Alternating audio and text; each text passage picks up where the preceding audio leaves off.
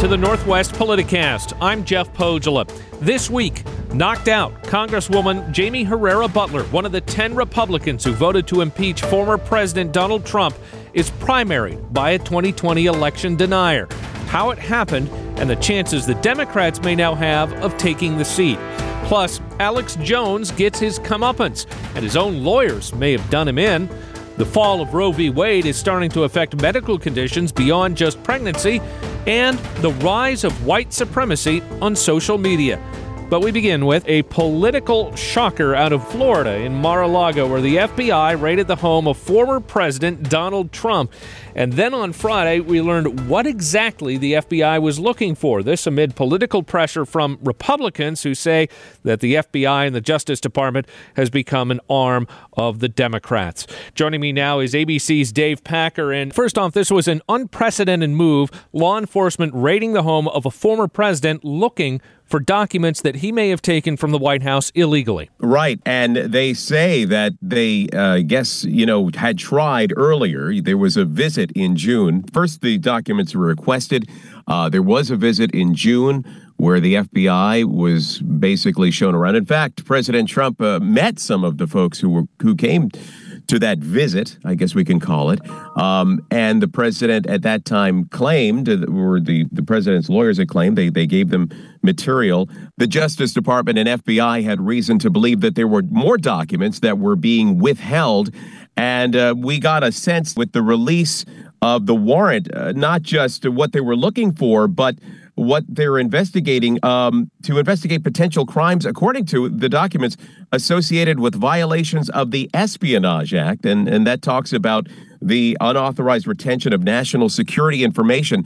In fact, of 11 sets of documents that were pulled out by the FBI, there were several top secret which are supposed to be only viewed uh, by a very small number of people associated with, with the government uh, and, of course, in government facilities.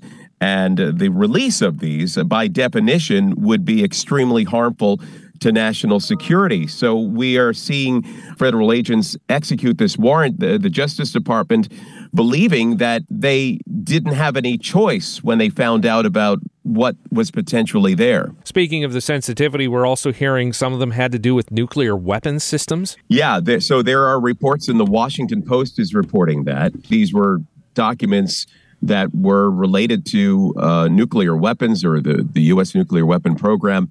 Uh, ABC News has not confirmed that, but certainly what we do know is that there were some very sensitive high level documents. It may turn out that that's the case. So we'll have to wait and see. So, why did former President Trump have these documents? Because this is something we've heard before that they were supposed to go to the National Archives, but instead he kept them for himself? Yeah. And now you're getting into the, the armchair uh, psychiatrist sort of thing. Why does he keep these things? I, I mean, uh, among among them, there, there was information about the president of France, uh, maybe a dossier about the president of France. We don't know what was there.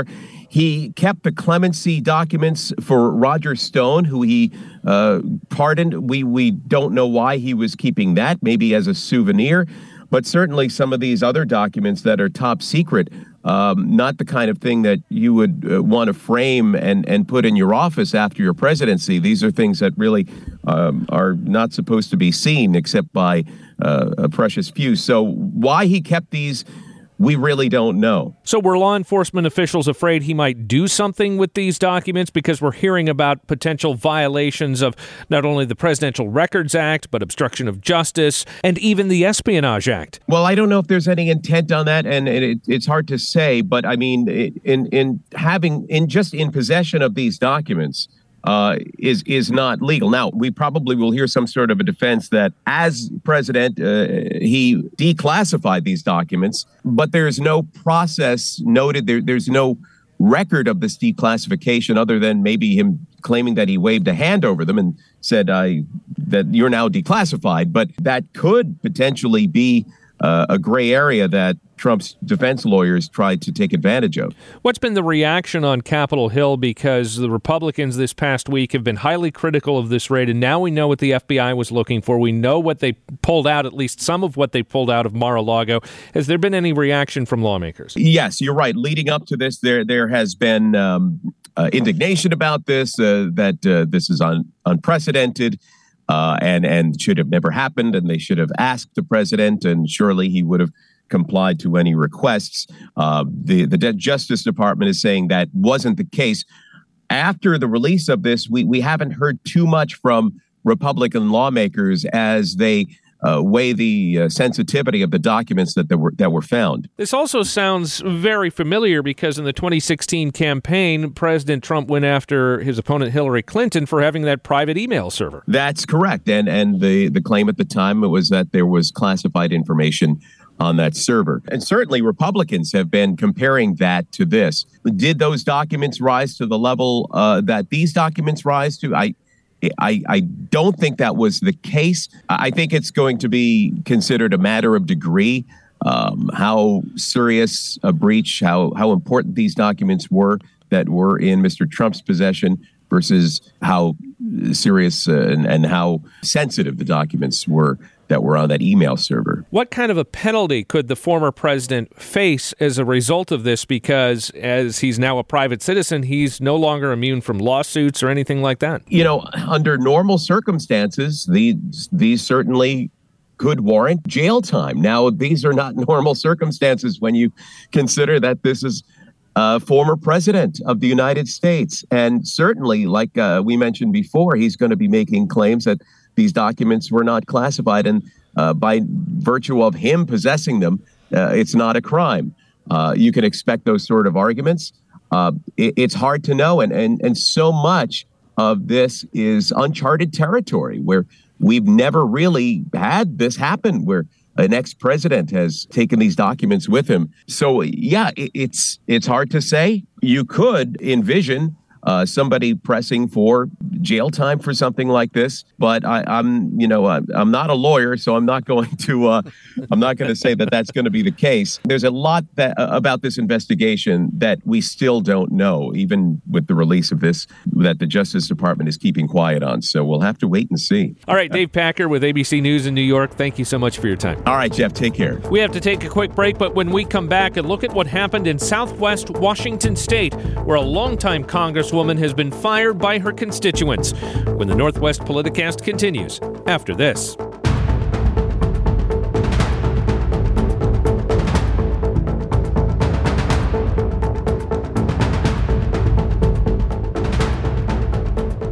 Welcome back to the Northwest Politicast. I'm Jeff Pohjola, and this is what I get for going on vacation during the primary. We see one of the 10 Republicans that voted to impeach former President Donald Trump voted out in the primary. Jaime Herrera Beutler, Republican from the 3rd Congressional District down in Vancouver, was defeated. Joining me now is Paul Queary. He is editor and writer for the Washington Observer, and this one really came as a shock. I had sort of assumed that Jaime Herrera Beutler would squeak through the primary because there was sort of a crowd to her right. And Joe Kent, who ultimately wound up finishing second in the primary, you know, he's a sort of recent transplant from Portland, which is generally a little bit of a kiss of death in Southwest Washington. Folks down there really look askance at the city across the Columbia. But ultimately that vote against Trump really cost Jaime Herrera Beutler her base in that in that district. And she was one of two from Washington State, the other being Dan Newhouse over in the fourth congressional district. But he ultimately survived, uh, which I would have thought that he would have gone down before Jaime Herrera Beutler went down, given the makeup of the of the two congressional districts. Yeah, and I think that it has to do with the sort of star quality of the challengers in that case. I mean, the most prominent challenger to the right of Newhouse was Loren Culp, and Loren Culp is kind of damaged goods at this point. and the national Republican money, for the most part, kicked the tires on him and decided they weren't really that interested. Kent, meanwhile, got kind of a lot of um, sort of Trump aligned money for his campaign. And he has just sort of a little more compelling story than than Culp does. Well, to be clear, Joe Kent is an election denier. He believes that Donald Trump won the 2020 election. Yeah, he's a conspiracy theorist. You know, there are lots of reports of him consorting with various unsavory figures on the far right. One of the things that this result has done is kind of make the instant contender out of Marie Gluesenkamp Perez, the Democrat, who's a political newcomer And had she been up against Jaime Herrera Beutler, I think she would have been kind of a non starter. So, how much of a chance does the Democrat have here now that Jaime Herrera Beutler, the incumbent, is out, and and you've got this far right guy and Joe Kent coming in? You know, it's still kind of a tough race for Democrats. That district was made safe for um, Jaime Herrera Beutler in the round of redistricting, redistricting that happened in 2011 um, and they didn't really change that very much in last year's redistricting process so it, it's a you know it's a republican district herrera Beutler won most recent narrow election there was in 2018, which was a big wave year for Democrats. And Herrera Beutler won by 5%. And in 2020, she won by almost 13%.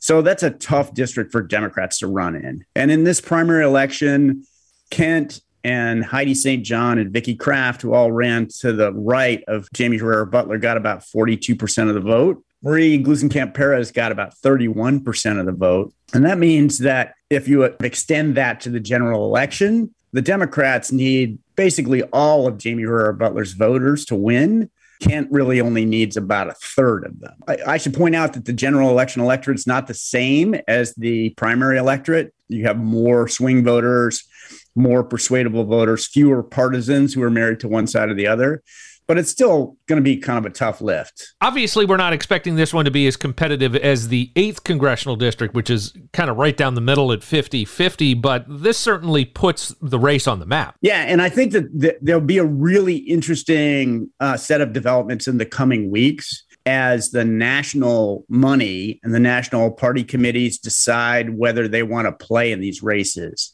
Kent is so far to the right, he's pretty antagonistic to the Republican establishment. There's some question as to whether they care whether he gets elected or not, and whether he gets that kind of support. And then on the Democratic side, I think that the Democratic money, the House Democratic Campaign Committee, whether they actually decide that Perez is worth the investment to get in. So, you know, I think TBD, TBD. I know that there's some polls going into the field and a lot of research being done about, you know, whether the, the race is winnable for Democrats. I think we'll have to see how, how that, that race shapes up. I, I agree. It's not as structurally close as the eighth is.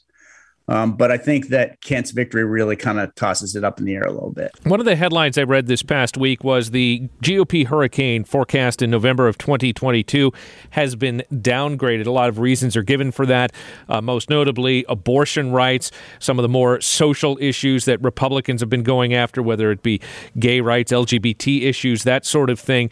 Uh, does that sort of environment kind of help the Democrat in this district, Marie Gluesenkamp Perez? Because I'm guessing we're going to see see a lot more money and a lot more polling come into a race here where it's never seen that before. Yeah, I think that Democrats took a little bit of a flyer on Carolyn Long in 2018 and put some money and some resources into it. Um, but, you know, she fell short and they weren't really there for her as much in 2020. But yeah, this you know you really have to look at it as a, a winnable district for Democrats in in in this situation. And in Washington, some of those issues that you just mentioned might resonate more than they would in other parts of the country. So, what do we know about the Democrat Marie Gluesenkamp Perez? Well, she's a fourth generation Washingtonian with you know some legitimate working class roots. Um, she lives in Stevenson, which is in Skamania County, which is kind of a rural part of the third district, out well outside of Vancouver. Um, she's got uh, one of the knocks against Joe Kent was that he was a carpetbagger from Portland. And Perez has a little bit of that um, aspect that she might have to deal with. She went to Reed College, which is about as Portland as you can get. Um, and she and her husband operate an auto repair business that's actually in Portland. Um, so I think it'll be interesting to see um, how they, you know, kind of grapple with those issues. Now let's shift gears a little bit over to the 8th congressional district. It seems pretty shocking to me that Reagan Dunn, the Republican King County council member whose mother held the seat, didn't even move on out of the primary. Well, there was a fairly concerted effort um, to keep him out of the primary. There was a PAC funded by some prominent conservatives in Washington that really attacked Dunn for his past problems with alcohol. They were backing Jesse Jensen, who also didn't make it out of the primary.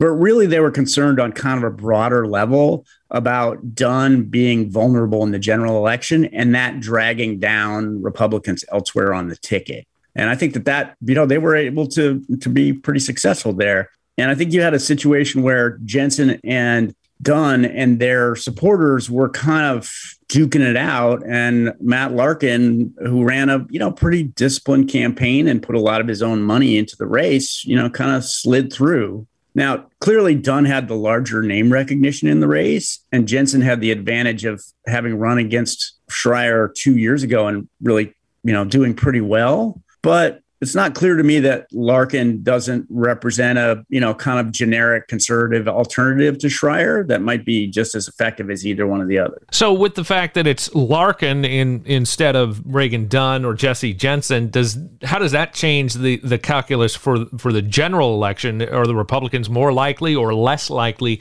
to take control of that seat? Well, I don't think that the people who had doubts about Dunn were wrong in terms of that he was somewhat vulnerable um, in the general election election.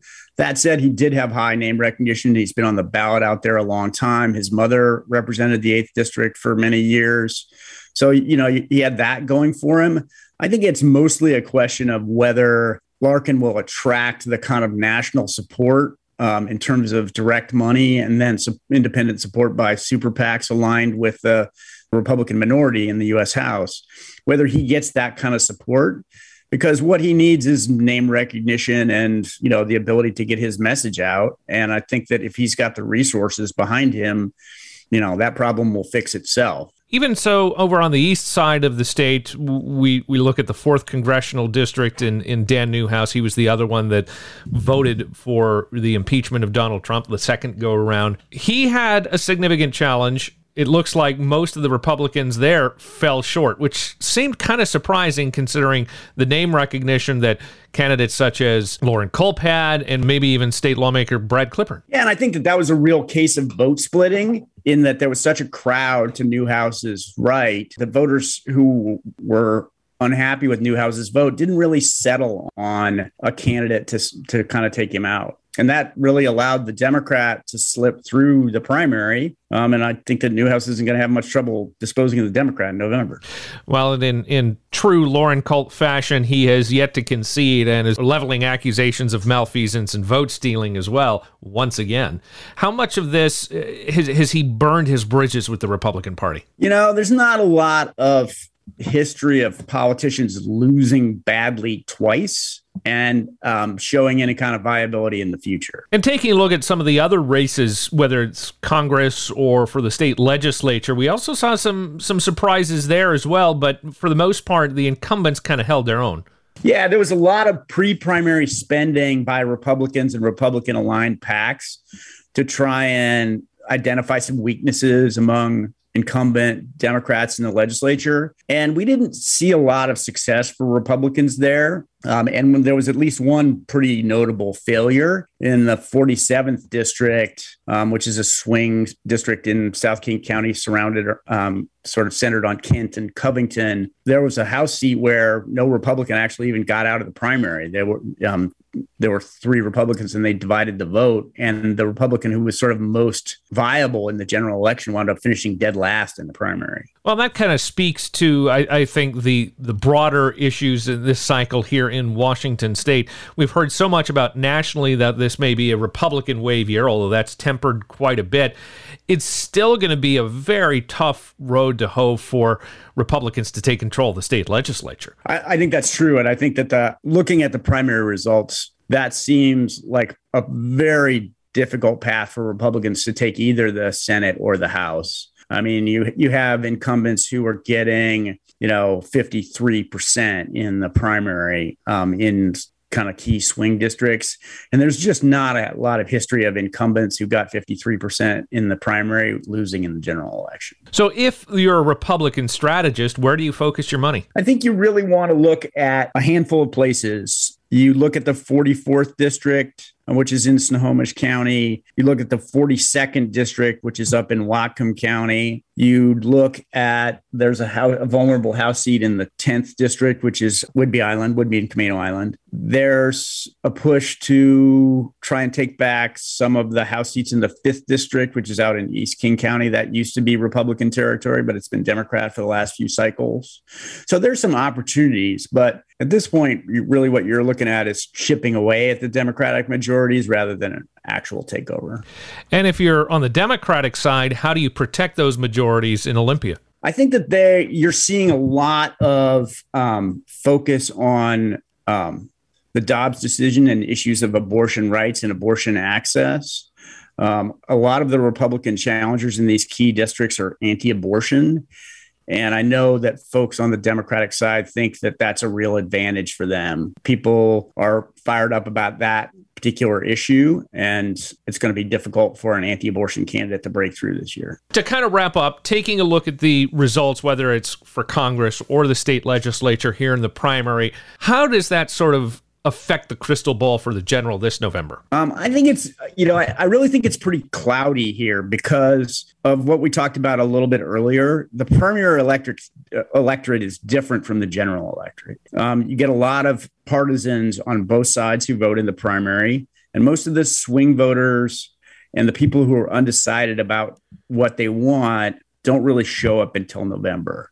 And so we don't really know where we're going to be vis a vis high gas prices, inflation, the general state of the economy. We just don't really know how, how that's going to shape up until we get a little closer to the general election. I mean, I think there's some things that we can look at that aren't going to happen. I think it's really unlikely at this point that either chamber of the legislature changes hands. But I think it is still somewhat likely that Democrats lose seats in both in either or both chambers. It's certainly still possible that Kim Schrier loses in the eighth district congressional race, and I think that it is possible, although not particularly likely, that that um, third district seat changes hands. All right, Paul Queary, editor of the Washington Observer. Thank you so much for your time and insight. Happy to be with you. We have to take another quick break, but coming up, Alex Jones, the far right talk show host and conspiracy theorist, gets taken out by his own lawyer when the Northwest Politicast returns in just a moment. Welcome back to the Northwest Politicast. I'm Jeff Pohjola, and joined now by ABC News legal analyst Royal Oakes. And we wanted to talk to you, Royal, about Alex Jones. He is the conspiracy theorist, talk show host out of Texas who denied that the Sandy Hook massacre ever occurred and was sued by families of the victims.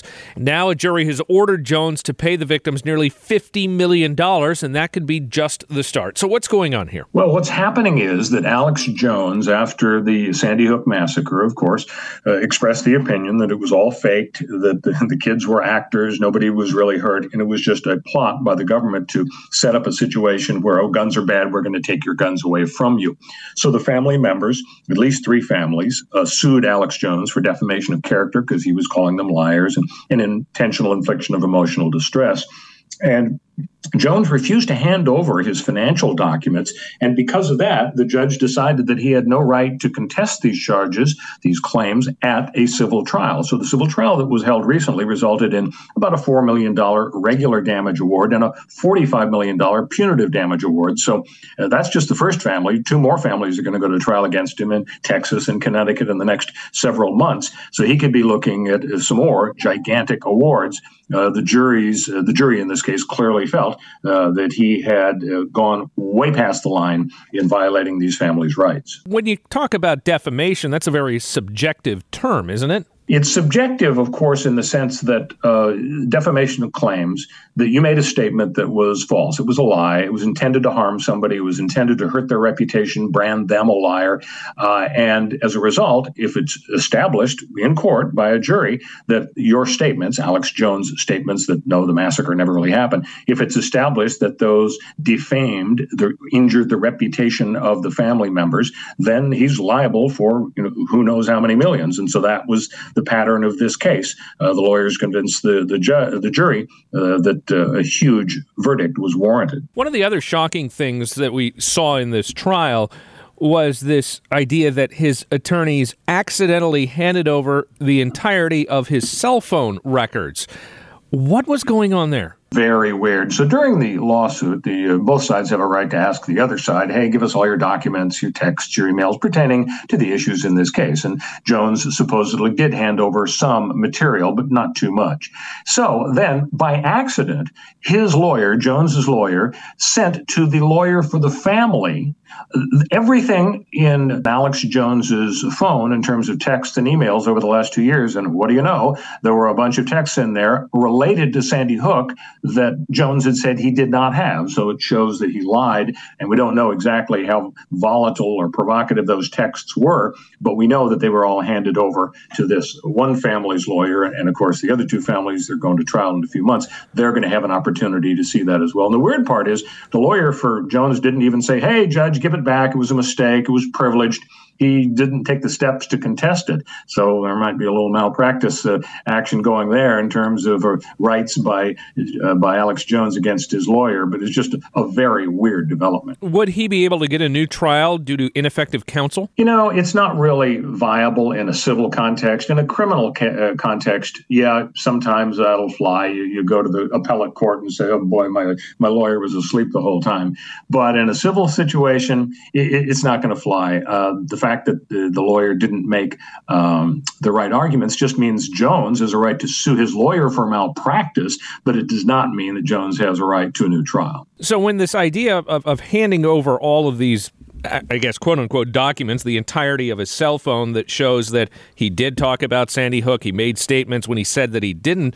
Does Alex Jones now expose himself to charges of perjury? Absolutely. Uh, to the extent that he said in court that, uh, that white is black, and it turns out that no, white is white, uh, perjury is a very rare charge, maybe a half a dozen uh, convictions in a, in a year for the entire nation. But this is a pretty blatant case, so it's very possible, uh, given who Alex Jones is, not the most popular guy, uh, yeah, prosecutors might consider bringing perjury charges. So he could be out not only $50 million, he could be out a criminal conviction and maybe have some jail time. How unusual was it to see this happen in court on camera because I mean, just watching the lawyers, the prosecutors present this to Alex Jones on the stand was just a shocking development. 12 days ago, your attorneys messed up. They sent me an entire digital copy of your entire cell phone with every text message you've sent for the past two years. It really was. I mean, you know, the old Perry Mason TV show idea where the, the clever defense lawyer gets uh, somebody to break down and tearfully confessing in court. That just doesn't happen. That That's fiction. But this was not fiction. This really happened. And it's just a very bizarre, unexpected development. And again, you know, I think it was probably the lawyer for Alex Jones uh, dropping a stitch and not really doing everything he needed to do because when he uh, when he realized that uh, there was a problem that he he'd actually handed the stuff over. He should have taken steps and said, Your Honor, I asked for an immediate return of this. This was an inadvertent mistake. We shouldn't be punished. My client shouldn't be punished for my office's clerical mistake. Uh, it was privileged, but he didn't do that. And as a result, uh, Alex Jones is out of luck. But privileged only covers attorney client communications, correct? Yes, that's exactly right. However, uh, some of those texts uh, that were handed over were between Alex Jones and the lawyer, we, we believe. And because they waived their right to object to the privileged nature of those documents, then uh, it's too late to do it now. Would this also be considered harmless because couldn't the do- contents of that cell phone be subpoenaed through discovery? It could, except if it were handed over uh, for discovery, it would be handed over to a special master who would filter through it and say, okay, this one's privileged, this is not privileged. If something clearly is protected as private, confidential stuff between Jones and his lawyer, uh, the, the judge or the special master would remove that before handing it over to the family's lawyer. So, finally, whether it's the potential criminal charges for perjury, or these orders for compensatory and punitive damages, how much trouble is Alex Jones in? Well, he's in a heap of trouble uh, because it's just not over yet. Not only is he owing 50 million bucks to the one family, and of course he could get it turned around on appeal, but I wouldn't count on that since he defaulted. He really didn't have a right to object to the uh, claims at trial. But now he's looking at two more families, and you know the betting would have to be they're going to get kind of similar results. Uh, not too many juries are going to feel sorry for Alex Jones, who now has admitted that he agrees it wasn't a fake, uh, that the, the children actually were killed. So between that and uh, and the possible criminal charges, uh, perjury, I mean, supposedly he's worth upwards of 200, 250 million dollars. Maybe he can uh, make sure fancy lawyers fight like tigers for him for years, but I wouldn't want to be in his shoes right now. All right, Royal Oakes, ABC News legal analyst, thank you so much for your time and insight. You bet. We have to take another quick break, but when we come back, more fallout from the fall of Roe v. Wade when the Northwest Politicast continues after this. Welcome back to the Northwest Politicast. I'm Jeff Pohjola. Fallout beyond access to abortion care now that Roe v. Wade has been overturned by the U.S. Supreme Court. The drugs often prescribed for abortions have more uses than just terminating a pregnancy. Frances Stead Sellers is covering it for the Washington Post, and she spoke with Taylor Van Cise. Methotrexate is a drug that uh, many of us have probably heard since Roe was overturned. It really illustrates this complication. So let's start with that, Frances. Beyond prescription for inducing an abortion, why else would a person be prescribed methotrexate? Yeah, this is a drug that has a very wide range of applications. So it's used in chemotherapy for many forms of um, cancers, including blood cancers. It's used for autoimmune diseases. Um, uh, so people with rheumatoid arthritis might be familiar with it. It's used for lupus, for Crohn's disease. Um, the list goes on. So it's a d- drug that's used in many, many ways, um, in different forms and at different dosage levels. But one use that it has proved very effective for in injection form and in a fairly high dose is to stop an ectopic pregnancy. An ectopic pregnancy is one that starts outside the uterus, so not in the womb, it's elsewhere. It's never viable. That uh, that cluster of cells can never become a baby, um, and it can be life threatening to a mother because it can cause a fallopian. It's often in the fallopian tube. It can cause the tube to burst, and for um, a hemorrhage. So here's a drug that's used very specifically for ectopic pregnancies, but has many other uses as well, and so has fallen right in the middle of this controversial issue. So then, if we take an example of, say, a patient in Indiana where they just implemented a new abortion ban in the last uh, couple of days, or any other state with a, a strict ban. Are the drugs banned? Are doctors unable or unwilling to prescribe? Where does this drug like methotrexate no, fall? It, right, it's a little bit more complicated than that. So some pharmacy chains and and um, we'll talk more broadly than just Indiana because it, this has been happening in other states. But some pharmacy chains have put out um, alerts to their pharmacists that they must make sure that the drug is not being used um, for abortion. This is not just methotrexate; it's also misoprostol, another drug that has that other has other uses, including completing a miscarriage. If a woman has a, a, a pregnancy has stopped, there's no heartbeat, and she needs to um, get rid of the tissue in a safe way, that's one of the drugs that can be used by that.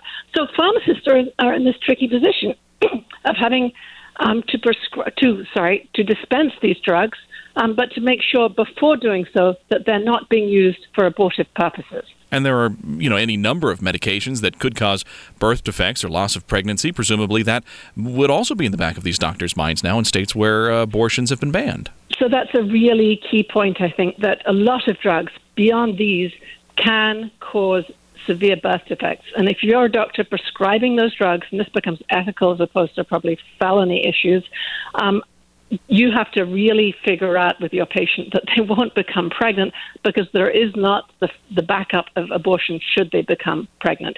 Now, most doctors will go through that counseling, but as we all know, accidental pregnancies happen.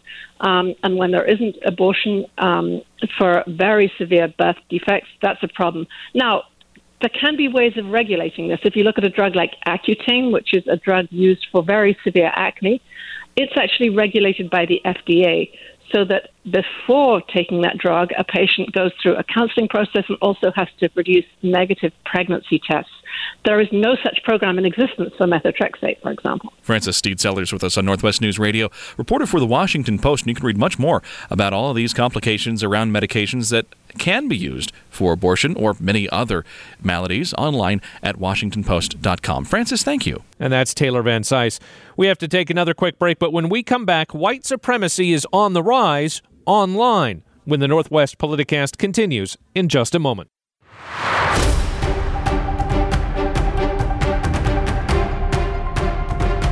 Welcome back to the Northwest Politicast. I'm Jeff Pohjola. Finally, this week, white supremacist groups still have a presence on Facebook, and Facebook still makes money off of that traffic, despite a ban on such groups and content. Naomi Nix has taken a closer look for the Washington Post and spoke with Frank Lindsay. Now, are these pages uh, or groups, for that matter, are they are they difficult to find, or are they kind of openly defying the hate speech ban? They're not that hard to find if you know what the groups are. So I um, you know, myself went searching for a few of them. There was a, um, you know, one called the Southern Brotherhood, um, you know, where it was riddled with swastikas and expressions of white power, um, you know, which is clearly in violation of Facebook's terms of service. And how is Facebook able to make money off these groups? You know, another, there were a few different interesting parts about the report. Um, one of them was um, Facebook was actually serving ads when users would go to search for some of these groups. And so, you know, you say you were to type in uh, the Ku Klux Klan, um, Facebook would would serve you an ad. Um, you know, and often those ads were related to um, black churches. And so they weren't, you know, like groups who were necessarily looking to find people or to reach people who are interested in white supremacy. And what one of the activists sort of made the point is like, that's actually kind of dangerous, right? Like, um, giving people who are interested in white supremacy so actively um, more information about, you know, black churches could could lead to, to unfortunate consequences. Has Facebook responded to this analysis from the Tech Transparency Project? So they say, look, we we have a fix to fix the monetization issue in particular.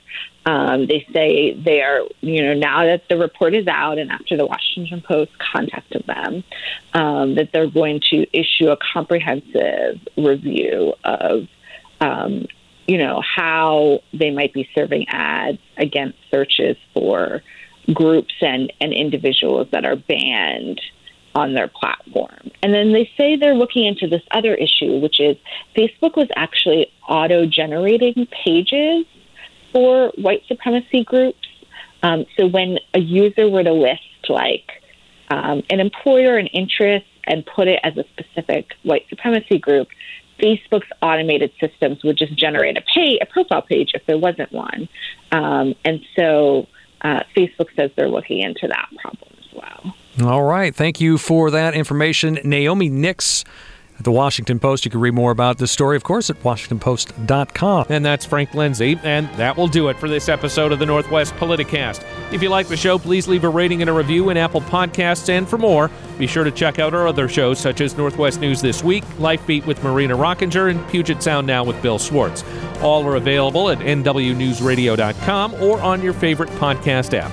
I'm Jeff Pohjola. Thank you for listening and have a good week.